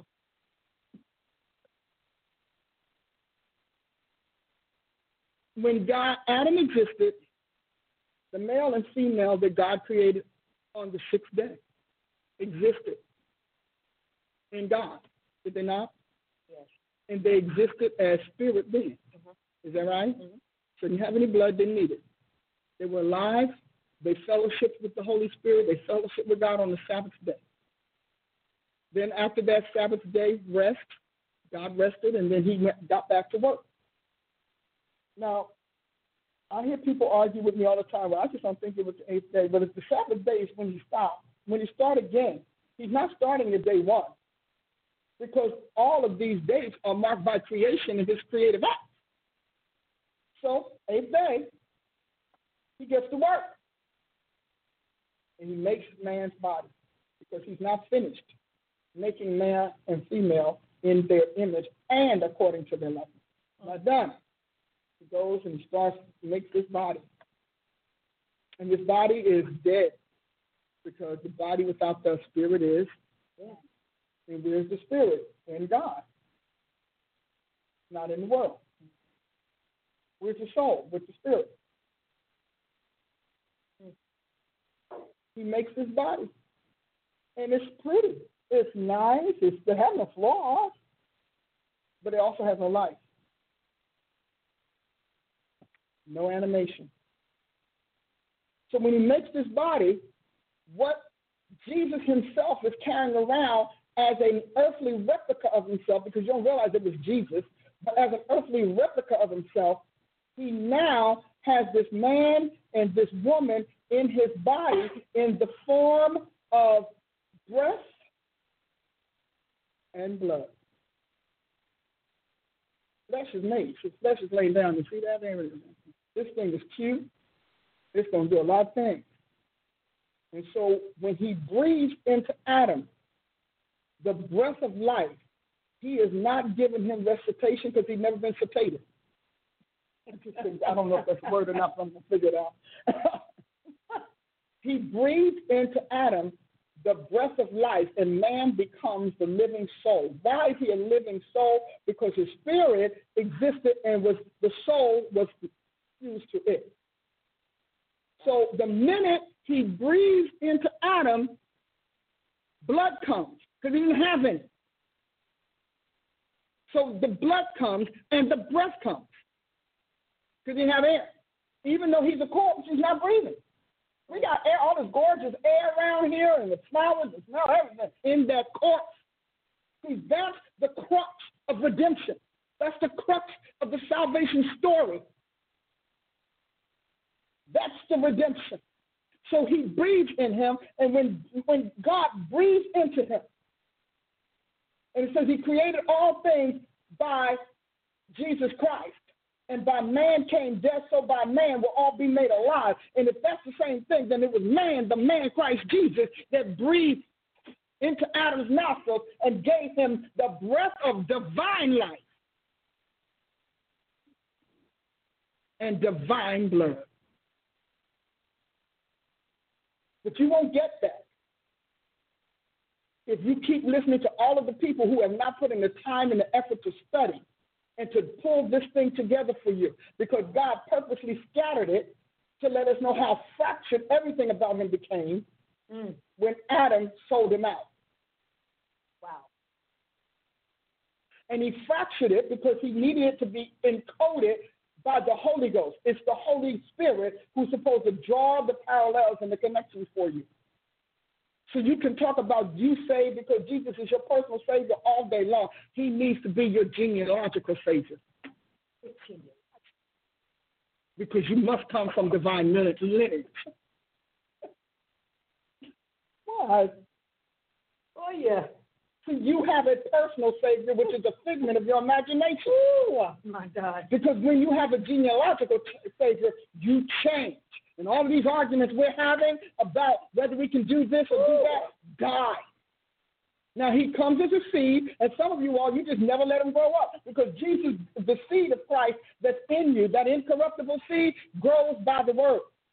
That's why Peter said, desire the sincere milk of the word. Sometimes you all want to eat meat. You go to these high conventions, these conventions and these, these conferences, and you get all that meat stuff come back all confused. You should have took a bottle to, to, to milk, wash down, because you were eating above your digestive tract. So much. Above your digestive system. That's why you go to church and you, you, you leave. Because you need a church that's going to give you a basic Bible study as well. We have something called Back to the Basics. With my church, they get together in various groups and they learn the basics of Christianity. Yeah. I may teach high, but they make sure that it's broken down. We have a Sunday school class that breaks down all that I say in terms of milk. So that she takes the, all that great meat that I have, it's great, it's wonderful. She leaves that for me to serve. She serves the milk desire the sincere milk of the word, that you may grow thereby. You don't you haven't grown in Christ because you have been eating stuff that is way over you. You're gagging. Uh-huh. Come on, you're gagging.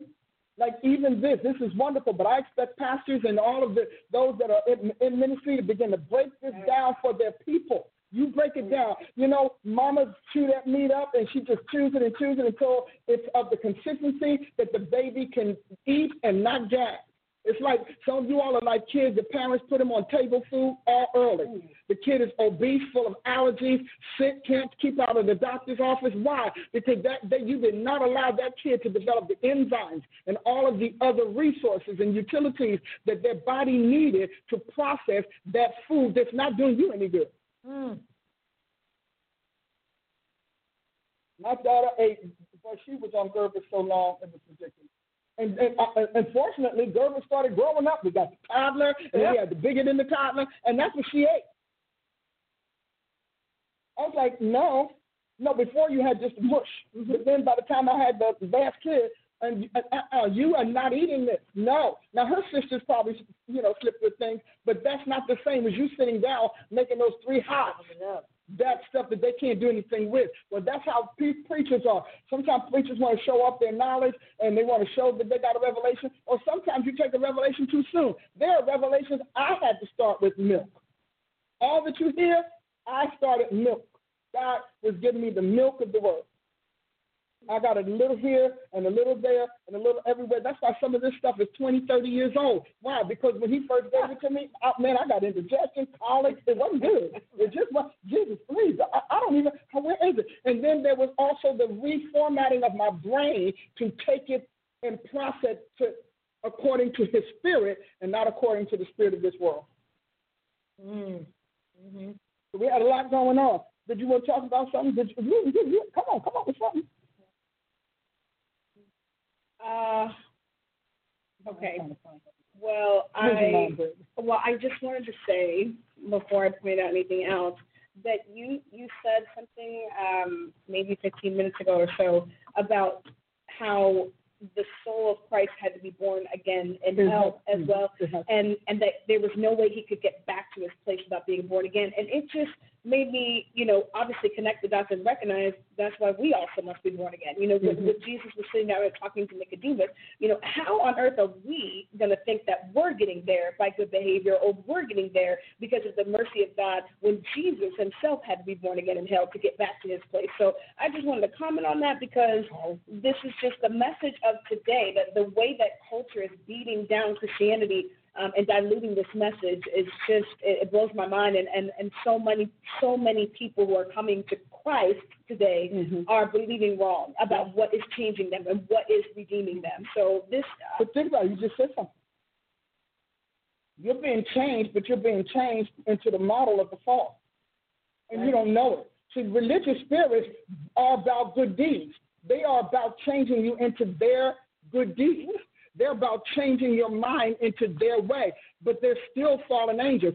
Satan's soul corrupted him, and as a result, he fell as lightning from heaven. Because sin corrupts, but it also weighs you down. What you say? Cast aside every burden, cast aside every weight. Why do you think he says that? Because the, the, the reason that they are, that God's world is above gravity is because they have no sin. Gravity is to keep the sinner on the ground and to make sure that the, the, the, the dead drops to the heart of the earth. Ooh. See, in God's realm, they don't need gravity. Gravity is an instrument for God.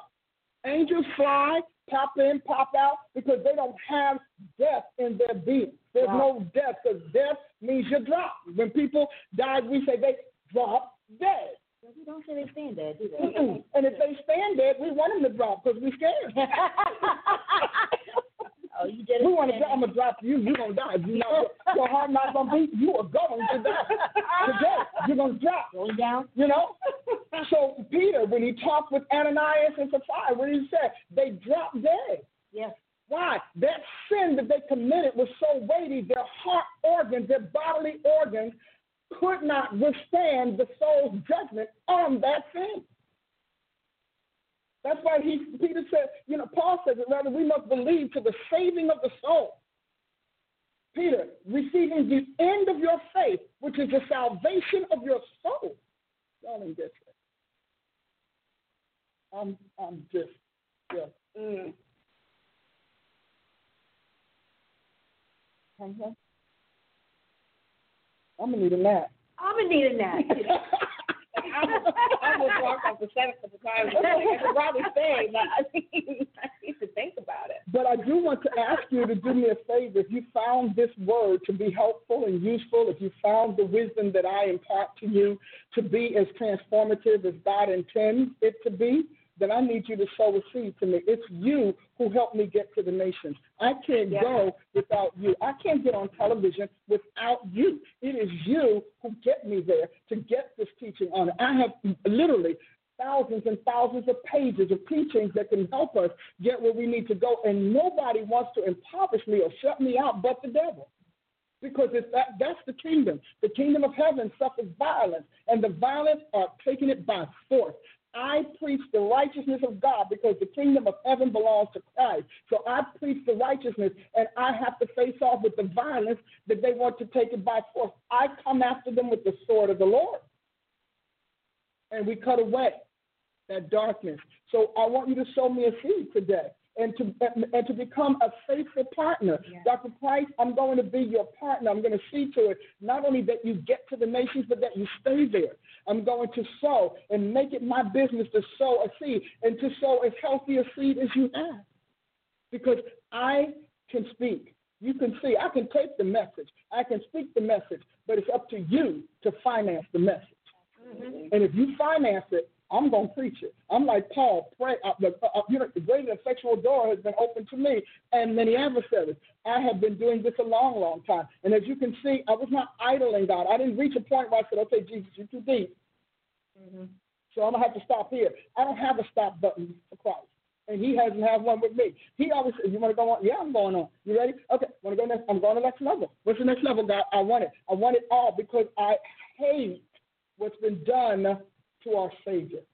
I hate that he's worked 2,000 plus years. And we're sitting here talking about yoga. We're sitting here talking about uh, uh, immorality, homosexuality. We're talking about what? And this man worked 2,000 years. It's not a problem for God to get rid of devil, but it is a problem for him to get it out your heart. And the only way he can do it is by scrubbing and cutting and cauterizing and nurturing, etc. You got the point. I need you to sow for me today. So they're going to tell you what to sow to and how to get there. Absolutely. You can sow via Cash App. And, excuse me, her handle on Cash App is Dr. Paula Price. You know that you just put the dollar sign Dr. Paula Price, or you can look up Dr. Paul Price on your Cash App, and it will pull up. You can also sow to her via PayPal. You use that paypal.me slash Dr. Paula Price. Then you can also sow there. Or if you're a PayPal user, you can just send PayPal to PayPal.